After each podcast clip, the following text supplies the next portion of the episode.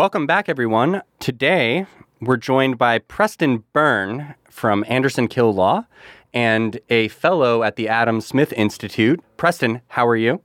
Yeah, not bad, thanks. Glad to be here and to finally uh, hang out with you guys on the internet somewhere other than Twitter. Yeah, right back at you. And in a different order today, Bennett, how are you? I'm doing well, Cass. How are you?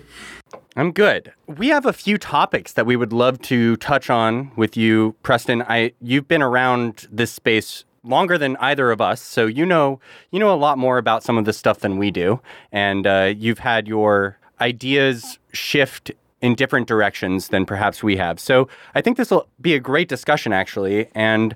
I figure why not start with start out with our bread and butter, which is Tether and stablecoins. So, what are your thoughts these days on Tether? I think just by way of further background for your listeners, just to sort of introduce the where I'm coming from on the perspective. You know, you're quite right. I did start a little earlier than you guys did around late mid to late 2013 is when I really got very interested in the space. 2014 is when I sort of dove in, quit my job, you know, started an early, you know, we think the first permissioned or enterprise blockchain startup uh, at the time for which we were roundly uh, pilloried by most of the Bitcoin community.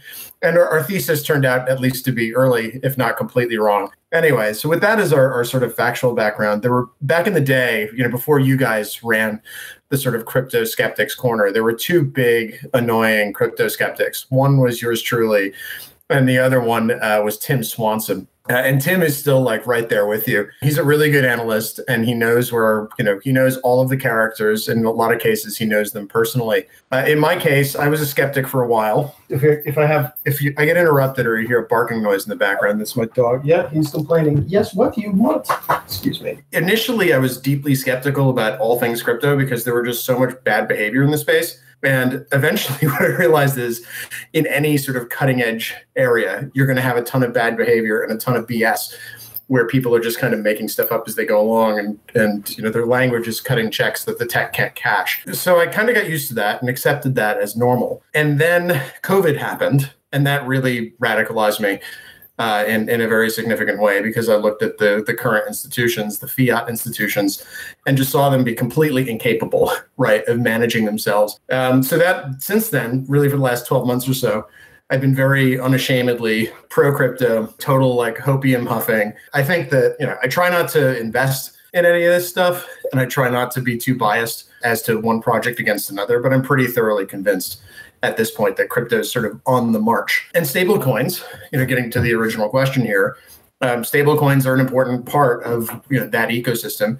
Uh, if not important from the, like the perspective of saying, well, it's important and meaningful and morally good that we should have them, uh, they're certainly significant, right? There are huge amounts of liquidity, which are currently tied up. I think it's north of 100 billion dollars now, which are which is notionally tied up in these cryptocurrencies.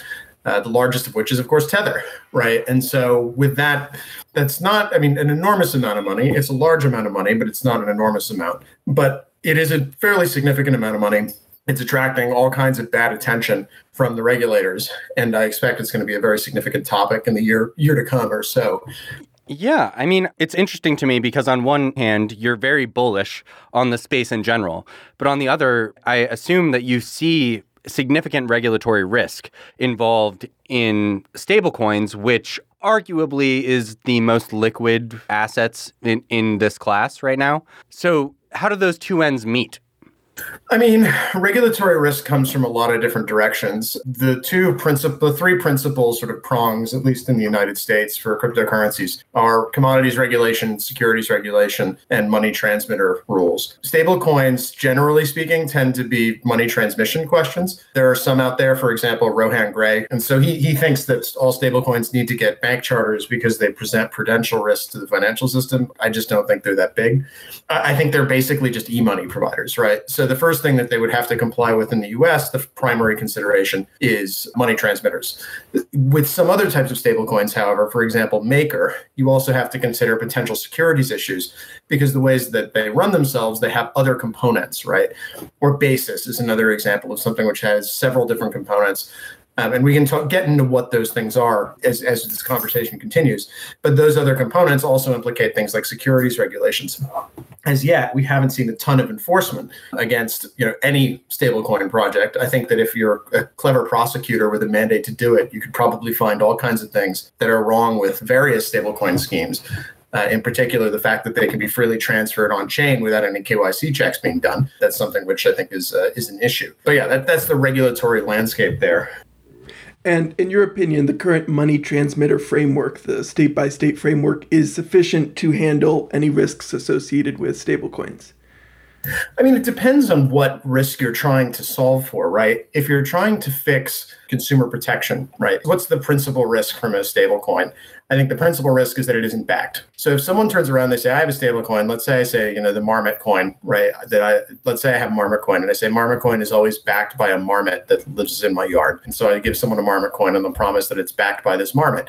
If I'm lying, right, if I'm not telling the truth, then the government has remedies for that principally that they can turn around they can take me down for wire fraud right? That's a crime. You're getting something to benefit uh, in exchange for uh, a quantity of money. And that's not something you're not allowed to do that. You also have unfair trade practices regulations in every single one of the 50 states. And the district of columbia and in fact federal uh, section 5 of the ftc act uh, which allows the government to intercede if a company or even a stablecoin provider is engaged in a deceptive trade practice now those aren't strictly speaking financial regulations those are trade regulations and just general criminal law. So it's not something where you'd say, well, this has been tailored to, you know, treat stablecoins as a financial product. You could also say in some cases, if they're backed by baskets of assets, uh, that you're dealing with something like an ETF, which would be a, securities regulation uh, issue. And you can also say that they should get bank charters, right? Because it's a prudential regulation issue. I don't necessarily think that that's appropriate for stablecoins, given the fact that they're ostensibly full reserve, right? Unlike banks, which principally hold financial assets. And so they have to have enough liquidity to satisfy depositors in the event of a collapse. Stablecoins, I guess they also hold financial assets, but the idea is that they're more or less 100% full reserve. So even if you had some significant impairment in the value of those assets, you should reasonably expect that most people are going to be able to get most of their money out. So that, that's the that's the universe there for for you know at least stablecoins where you have a, a, defined entity that's issuing the coin and they have claims they make claims about what's actually backing the value of that coin up. For me, the question here becomes, and, and maybe this is the difference between, you know, legalese and just uh, standard discussion. We're assuming that a lot of these stable coins are fully backed, and it's been proven over and over again that fully backed, just the definition of that seems to change, right? And that isn't an issue strictly, that isn't a tether issue. That is also like, we don't really know what's going on with USDC. You mentioned DAI, like, DAI is collateralized largely by USDC, so whole host of other issues there. And for me, really every other fully reserved, fully backed stablecoin, I have issues with. I know a lot of other skeptics seem to think GUSD and and some of these other other ones are kind of like more on the okay side. I take issue with with all of them, but I, I'm trying if you can help me understand your perspective a bit a bit more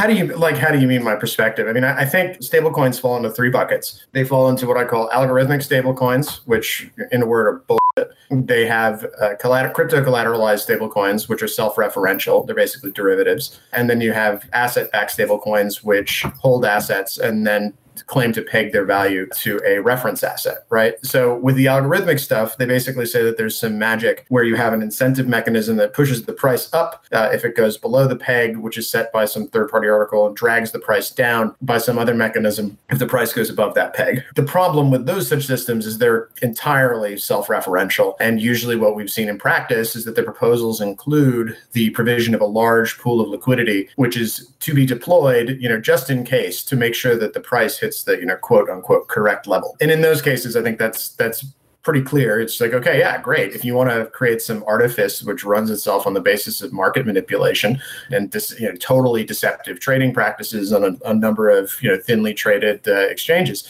be my guest. Like, go ahead. You can make that work until you run out of firepower to subsidize the system. And we've seen that happen again and again. BitUSD failed. Nubits failed. Basis, which was founded by this guy Nader Al-Naji, who now runs BitClout, that didn't even that, that blew up in the hangar. It didn't even take off.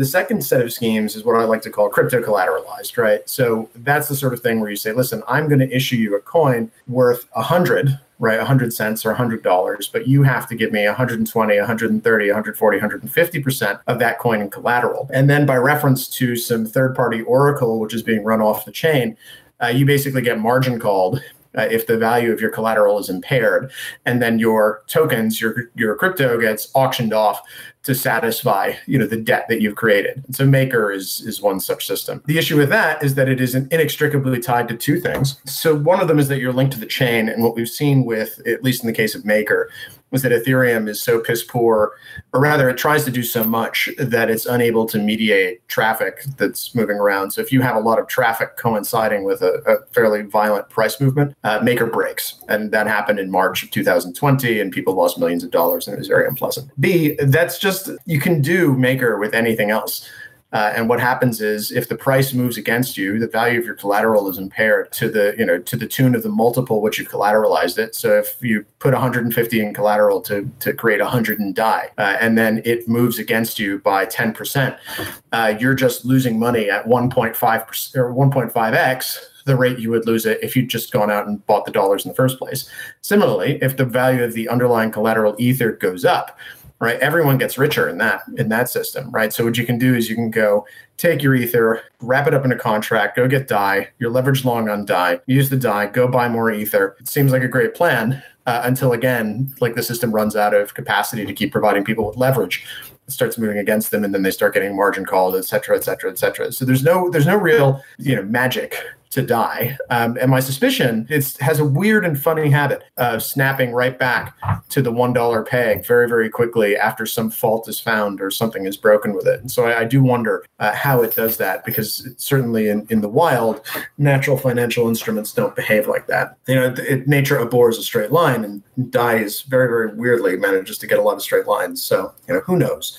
Uh, and then the third category of stablecoin, of course, are your you know financial institution issued or private company issued coins where people make promises right? They say listen this is a contractual promise. I will pay you one dollar. If you give me a dollar i'll give you a dollar back later. And you know if you're a trading desk in bitcoin right it makes sense for you to give me that dollar and for me to run this system for you because i run an exchange and you know you have a need to do arbitrage between exchanges that use this coin. That's what something like tether or circle or paxos or gemini dollar uh, serves as and so I think the that's actually what most of the attention is being focused on by regulators because it's something which is pretty easy for a financial regulator to comprehend and understand. They're like, okay, this is like a, a money market fund or something like that.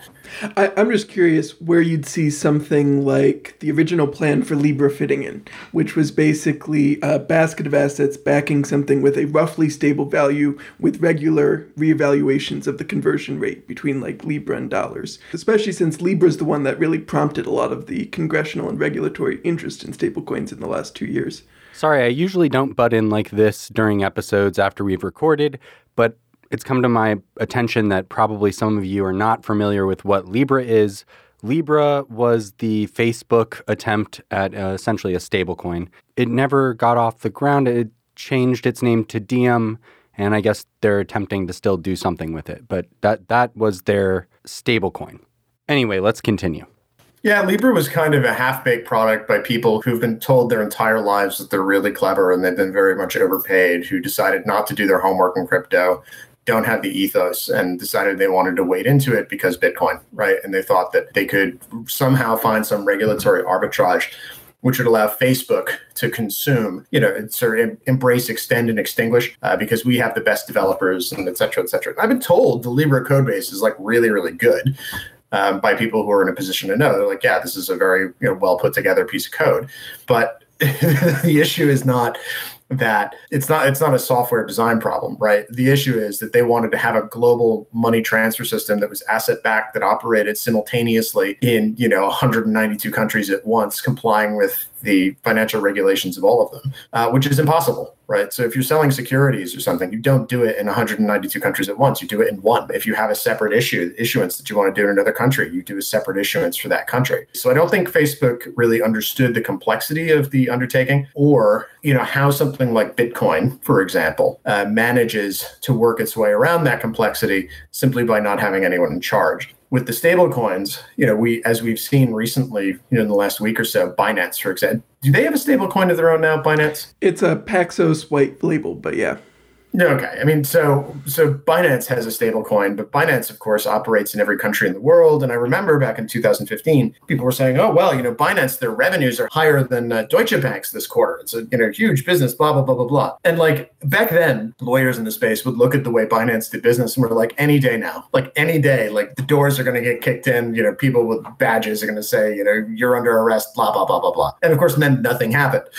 so like we're all sitting there like, "What? What?" Now, of course, we've seen this week, the Lithuanians, the British, the Singaporeans, the Hong Kong, the Italians uh, have all started coming out and saying Binance is no longer authorized to do business in our jurisdiction. They've frozen their uh, their shares. They, they had a, a, market where they were selling synthetic versions of Tesla and Apple. So we've started to see actually the regulatory pushback against that company worldwide starting to really coalesce in the last two weeks. It doesn't come to me as any surprise that that's taking place it does come as a surprise that it took rather so long for people to do it. The regulators really have been asleep at the wheel for four or five years. And that's part of my skepticism, right, about crypto several years ago was that the regulators were going to come in and they were going to break it up. But they, they never came. So a space where you had probably 10, 15 million users with a couple of major trading venues where if you'd had robust enforcement early on against those trading venues where really you just held their feet to the fire and said no you must comply and you know a couple people got thrown in jail and that sort of stuff i think that really that would have set back the space by five to ten years. It would have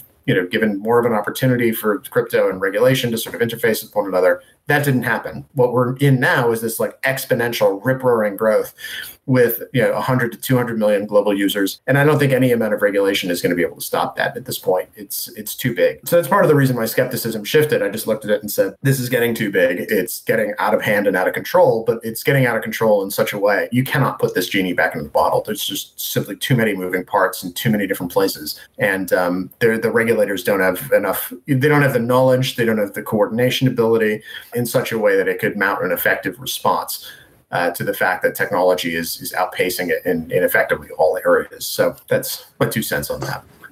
So so this actually co- ties back into to my original question, which was uh, requesting your perspective on this. I heard you essentially assume that all of these fully backed collateralized stablecoins, we're assuming a lot about them. It's been proven time and time again that this assumption of fully backed, we're assuming a lot to suggest that they're actually one to one backed. And so, what happens now? Like, we're at this crossroads, I feel like you're right. Regulation fell way behind, but we're, we are at a crossroads. You, you are seeing this regulatory action against Binance.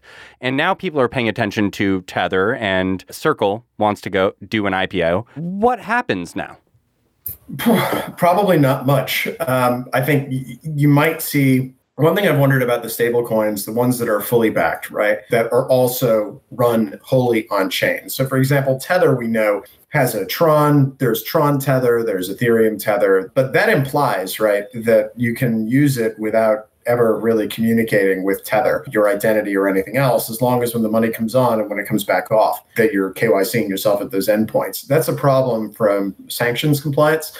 So I wouldn't be surprised if we saw some sanctions issues. So if, for example, it, it was found that any given stablecoin happened to be used by individuals who are on the sanctions list in Ukraine or North Korea or something like that, that that's an obvious hole right? In the in the current way that a lot of stablecoins, or at least the projected future of stablecoins, the idea that you have a coin where you can just hop in and out, but you're only going to be KYC'd, you know, when you actually seek to withdraw in the system, that that's not going to fly from a legal standpoint. I don't think this open-ended stablecoin idea that lives on public blockchains has much of a future for that reason. If you had a system which was totally gated, right, where every single person on the chain was whitelisted and you knew the identities associated with any given address, that's a really different proposition. That's totally fine to, to have a stablecoin system that works like that as long as you're KYCing everybody and you're complying with all of your, your obligations. So I think one of the assumptions that's wrong is that we're going to have these open-ended stablecoin systems. I think those will end. I think that the fact that they haven't ended is really the fault of the government for not, you know, for allowing them to continue in, in that form. But you know, we'll we'll see what happens. And we'll probably have a more regulated space where you have everybody KYC'd, everybody whitelisted. I don't think this open-ended stablecoin concept has any future at all. I think the closed-ended stablecoin where you have everybody identifying themselves probably does have a future and probably a really interesting one. But it'll be subject to the Bank Secrecy Act supervisory regime, just like every other money transmitter. And you know, it'll be something which law enforcement can investigate, and it'll be something where exchanges will have a higher burden demonstrating that these systems aren't being used to launder the proceeds of crime, right? So ransomware and things like that. So I think there's a lot more supervision coming to the stablecoin space. I think uh, it'll be very, very overdue when it finally does come. And I think there will probably also be this sort of black market for stablecoins where you have stuff like DAI to go and interact with decentralized systems like Uniswap. So I think that'll that'll be a totally different ecosystem, and there are different regulatory concerns that will need to be addressed. But I think right now the regulators are just so overwhelmed that there's not a ton of a prospect that anything's really going to happen to those those sort of second order systems that are more or less running themselves.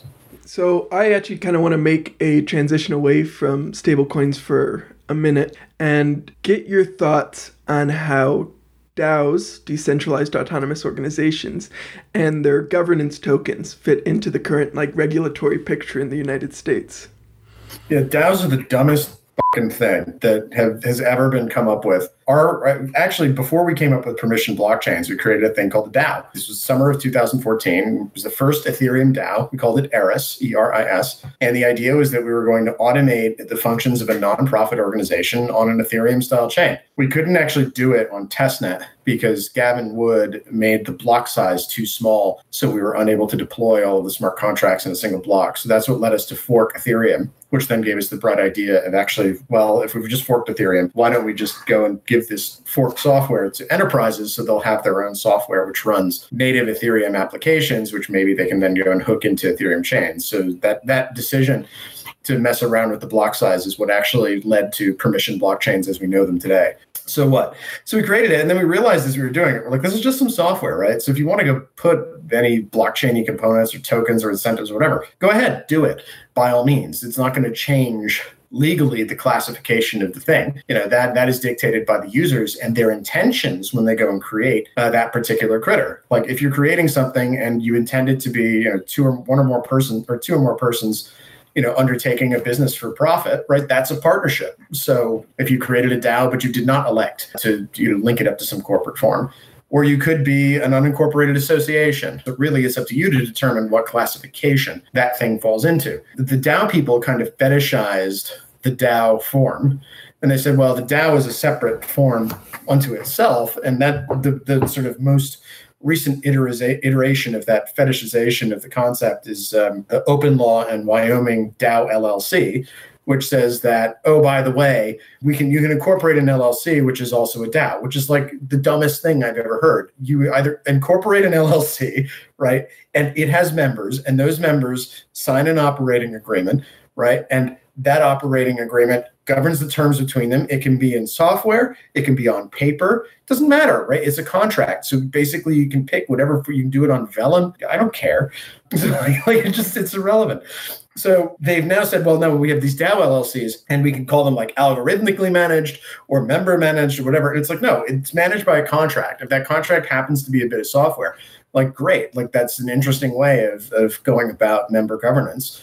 Uh, but what we've already seen started to happen is people are abusing the form. So I think the first DAO that incorporated in Wyoming claims to be an algorithmic stablecoin, which is we've been over, right? An algorithmic stablecoin is is horseshit. It's not going to work. The only way it works is by you know engaging in what in any other circumstances would be described as market manipulation. So it's encouraging a lot of bad behavior because people go, oh, cool, we've got this like DAO thing in Wyoming. We'll just go incorporate a DAO, and then we're like, we're good, without thinking, okay, well, what happens if members enter and leave? Like, how do we deal with the partnership tax considerations if it's a pass through? You know, accounting for that stuff is really really complicated. I don't even pretend to know what to do when that stuff comes up. There, we have a tax guy. I send it to him and I say, cool, partnership tax. Could you kindly deal with this? Because I have no idea what I'm doing when it comes to this. So this is complicated stuff. And I fear that the DAO people have oversimplified it and they're going to create some very significant problems for themselves down the line. The minute they have first contact with the IRS is when they're going to start realizing what a mistake they've made. What do you foresee then as the consequences of this Wyoming law? Like what uh, you're talking about the IRS right now. So there there's one consequence, but what would be let's imagine the worst hypothetical here. The worst hypothetical is that it confers legitimacy on stupid projects that shouldn't exist. And that's there are a lot of projects in crypto which are profoundly stupid and do not deserve to exist, but people have done them anyway because people are stupid and people do things that they shouldn't do or that aren't going to go anywhere. That's the whole thing with startups, right? Every startup, when you come up with it, looks absolutely idiotic. It's like, why, especially at the cutting edge. And occasionally, right, either the founder's stupidity happens to line up with a lot of luck or the founder just happens to be particularly insightful. And then that startup runs, becomes a runaway success and knocks it out of the park. But in a lot of cases, you just have really stupid startups being started by nonconformists. This particular brand of stupidity, which is the DAO stupidity, is particularly stupid because it involves people not understanding or engaging in a kind of like cargo cult lawyering as they try to understand the proper way that software and legal interests are supposed to interact with one another. You know, they're overcomplicating and to a certain extent almost engaging in magical thinking about how organizations work and function because it's something that they don't understand. Saying, well, if you have a DAO, it takes care of all these issues. And it's like, no, if you have a DAO, it's a record keeping mechanism, which is going to basically allow the members to go and vote and make decisions. But all of those decisions are still there for the members to be made, right? So, or for the members to make, excuse me. So that it doesn't really take away any of those issues around things like fiduciary duties, around dis- exercises of discretion, around what happens if you sell your membership interest to somebody else. How do you account for that? And and I think it's going to lead to a lot of problems from people who use that model. Re- related to that and DAOs in general, I often look at the governance tokens that are meant to govern these DAOs, and especially the ones that directly give you like a yield from the treasury or from what the protocol is earning, or ones that give you some kind of claim against the treasury seem often to me to resemble securities. Have you ever had a similar thought looking at some of those governance tokens? Yes, all the time, every time. That's a problem. And one of the issues is that nobody it's it's an edge case. It's not a problem that we've really seen. I mean, I think the first time that we've seen a coin get mass delisted because of a regulatory opinion on its status as a security was Ripple. And when XRP was delisted from Coinbase after they got sued on like Christmas Eve, it was a real dick move by the commission. like, you know, gotta get it, gotta get it done in the fiscal year, I suppose.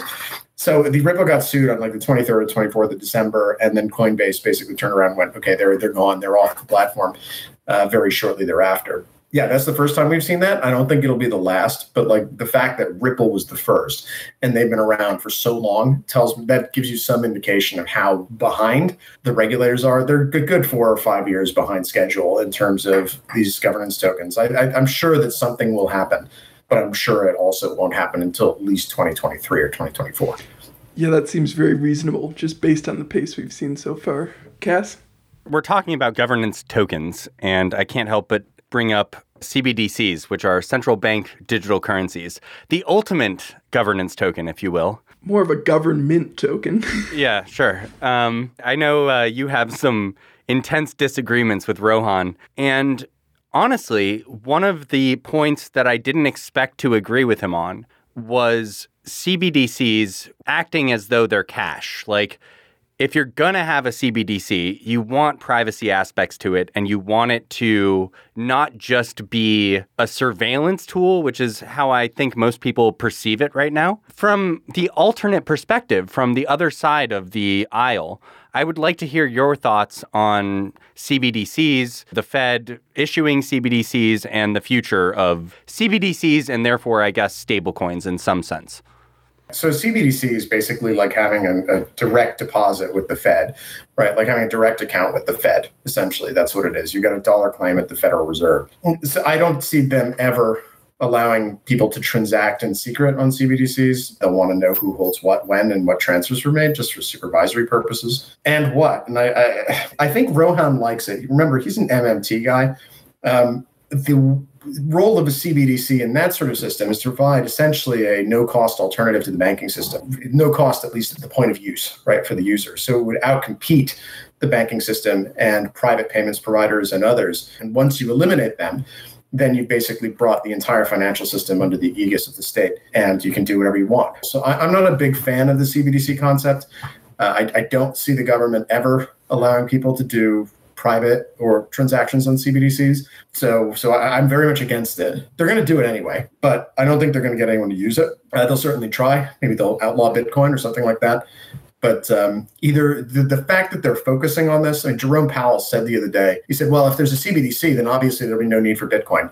Either he's deliberately missing the point, or like our regulators really have absolutely no idea what's going on, what the sentiment is about the way that they're managing the, or I should say, mismanaging the economy.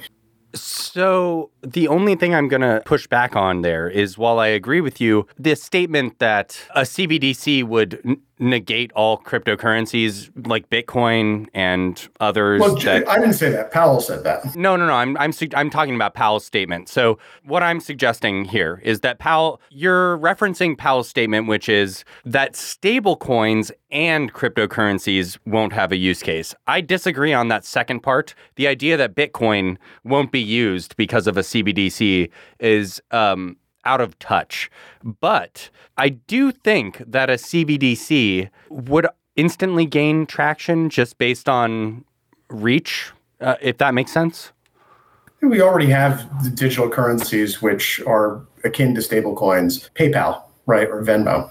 Those are balances. They're balances on their on those companies' balance sheets, which are then translated into ACH debits, which go to our accounts. So it's not anything that's new, people saying, well, listen, I have my own private money. Stable coins are just like a really open API for money, a way that you can run something where you can verify independently on two different nodes what, you know, what a balance is and where it comes from and all that sort of thing. That's the power there, is that it's really, really open. I think that there's going to be some restriction of the openness for regulatory reasons, but I think that there will still be demand for private money that you might not want the Fed you know supervising all the time unless it's a, you know, a suspicious transaction or something where the, the company in question would have to send out a SAR or a CTR because it's a, a, currency transaction report. So if there's over 10 grand, you got to send a, CTR to the treasury. So yeah, I, I think there's there's already use cases for private monies which don't involve legal tender being moved from A to B, but essentially what you're doing is you've got a, an entry on someone else's uh, ledger, right? You've got book entry on their ledger. So it, it, I don't see that changing just because the Fed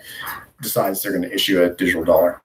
This is almost totally disconnected from our last question, but it's one of the last things I want to get your thoughts on. Are there any places in the more decentralized finance world where you think there have been really novel creations that are actually bringing value in a way that's not going to bring eventual regulator backlash? Sure. I mean, the regulators remember they can only regulate what they can touch. So we're seeing stuff, for example, decentralized exchanges that are coming up. And one of the issues with DEXs, right, is that people try to make money from a DEX. So if you have a DEX smart contract that's on the chain, right, you write a bunch of DEX code, you put it on the chain, and that's it. Um, you're not going to be liable for operating it, right? So there's just code out there that you wrote that someone put on a blockchain, and that's that. What we have is we have, however, like vertically integrated businesses where there's code on chain and then there's a, some other component here. And then there's a UX. Ether Delta was one such system, which was basically running underneath someone's bed in New York. So like, so like that that sort of stuff there you have a lot of different it's not just a dex right? It's a dex with a web server with a bunch of other stuff. And so that's not decentralized. But i think the idea of being able to trade on-chain assets with other on-chain assets and potentially being able to do that across chains those are really powerful ideas. I think that what you will wind up seeing is that people have fully client side you know implementations where you're running local copies of the chain or chains which you want to transact on and then you have the software which allows you and someone else to initiate that transaction on a purely peer-to-peer basis for low or no fee right? So the issue now is that we don't have all that stuff so there's a lot of centralization there and those those centralized points are points of articulation where the state can exercise leverage uh, because basically they have a web server right where you can you can apply pressure. So on that front you know dexes at the moment if you try to the issue is if you try to make money from a dex if you try to run a dex uh, you're going to have regulatory issues but that doesn't put the dex back in the bottle so that's that's one area i find very promising okay so we have dexes which i they've existed for several years now this is not like a new theme for cryptocurrency. In the end, this always seems to be a major problem, is right? You have to keep the lights on and you have to have a front end that people can visit. And if those two things can be stopped, most electricity and all of this stuff that's going to help keep your servers going is only able to be paid for in fiat, and the front ends can always be shut down. So, how does it end up being bullish? How do you move past that?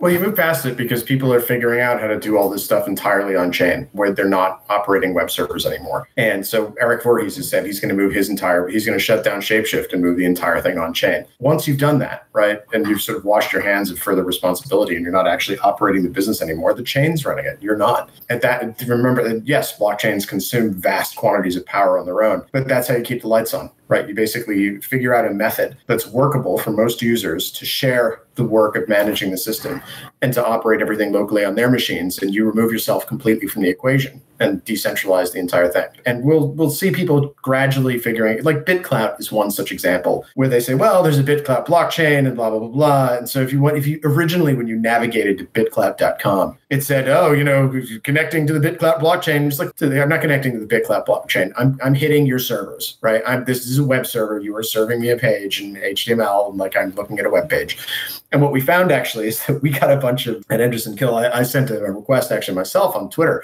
I was like, "Hey, Nader, like you do not have my permission to use my name and likeness to sell shitcoins." Although if I just left it up, I probably could have made quite a bit of money. So it's like, listen, you gotta you gotta take this down. And lo and behold, the, the BitClout blockchain somehow managed to forget that my profile was there. Isn't that amazing? It's a Christmas decentralization miracle. Um, in other words, it's it's decentralization theater. That, that's one example of a service that's trying to do it. That's kind of marketing itself on the basis of having done it. And maybe in the future, right? Maybe in the future they will do it, but at the moment they, they haven't got there yet. But I think in the future we are, we are going to see more and more decentralization, more scalability is the big issue that hasn't really been solved. People haven't figured out how to make blockchains scale to, you know, multi-petabyte level systems. And that's an I'm confident at some point someone will solve it. Uh, it might be not be the most efficient solution in the world. It might involve users hosting their own data. You know, we'll we'll see what happens. And I just want to add before we move on from this that like even if you take down the front end for most of the decentralized exchanges, it's still possible to interact with the exchange. So like even if you take down the Uniswap website, you can still interact with the contract on chain and make the trades.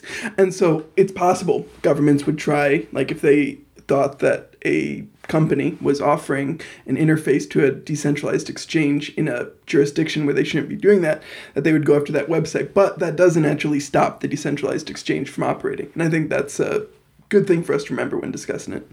Uh, I don't know, 99.9% of users don't know how to interact outside of a front end. I like I'm not trying to be unfair here. I'm just saying uh, while you guys might be well aware of how to use Uniswap without accessing the front end of that website, most people who would be trading on Uniswap have no clue how to do that. The phase of, of this that we're in right now is the equivalent of talking to someone in like 1992 or 93 and being like, you know, one day you're going to be able to talk to your broker online and you'll be able to log into your bank online. You won't have to go in and sign checks, right? So right now we're saying, well, you know, one day you're going to be able to use a decentralized exchange without going through a website. And one day, you know, you're going to be able to do a cross-chain, you know, swap. Those kinds of applications are not sufficiently easy to do at the moment without a central counterparty managing and intermediating among the various connections. And it's not sufficiently easy for someone who doesn't have a huge amount of technical knowledge to bridge those things any more than it would be to like go and engage in digital transactions with your bank before banks have websites right? So that's kind of where we are now. I mean so bitcoin you know which is the 1.0 of all of this uh, is only 10 years old and bitcoin and similar systems the adoption of those systems is currently 100 million 120 million users worldwide. That gives you some some concept of the scale of like how small for uniswap i mean how many power users are there of uniswap? Probably in five figures high five figures mid five figures if that. So we're not we're not talking about hundreds of thousands of people. We're probably talking about tens of thousands or low hundreds of thousands maximum. I think this has probably been our most bullish interview in terms of the space in general that we've done so far. And I actually really appreciate it, Preston, because I think I think we're perceived as being opposed to all of this.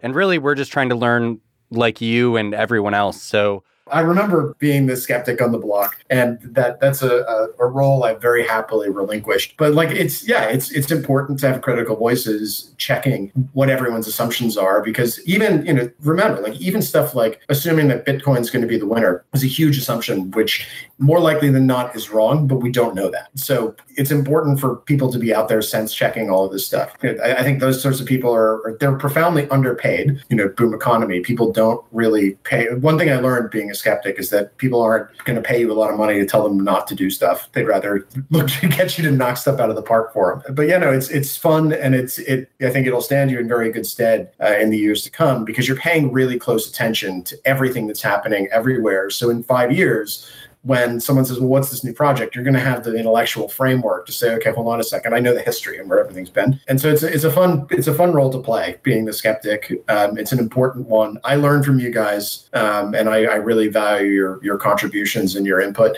You know, it's one of those are viewpoints which I take into account as I think about the space. So you know, I don't know if I don't know if that's useful or, or helpful for you to know. I appreciate it.